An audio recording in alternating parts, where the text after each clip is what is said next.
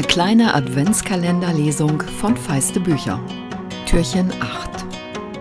Ich schlief nicht so sehr viel in dieser Nacht.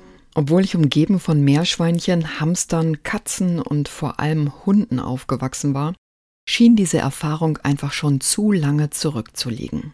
Zwar war ich zunächst sehr schnell eingeschlafen, nachdem ich dem Hund in einer großen, zweckentfremdeten Teigschüssel eine beträchtliche Menge Nahrung hingestellt hatte, aber in meine unruhigen Träume drang schon bald eine Truppe kleingewachsener Stepptänzer, die aus irgendeinem Grund auf Waldboden im Haus meiner Eltern tanzten, das plötzlich in einem dunklen Dschungel stand. Ich wunderte mich im Traum so sehr über das Klick-Klack, das die Tänzer dennoch erzeugten, dass ich aufwachte. Es brauchte ein wenig, bis ich den anhaltenden Stepptanz der Zwerge richtig zugeordnet hatte.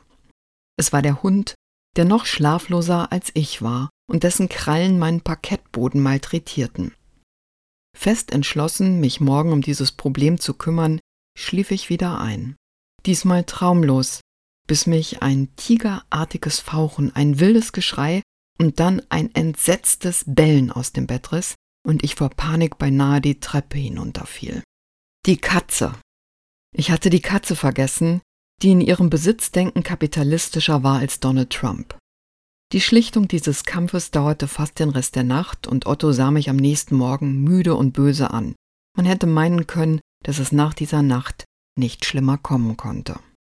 Und wie es nach dieser Nacht weitergeht, erfahrt ihr morgen. Packt euch schön warm ein und lasst es euch gut gehen.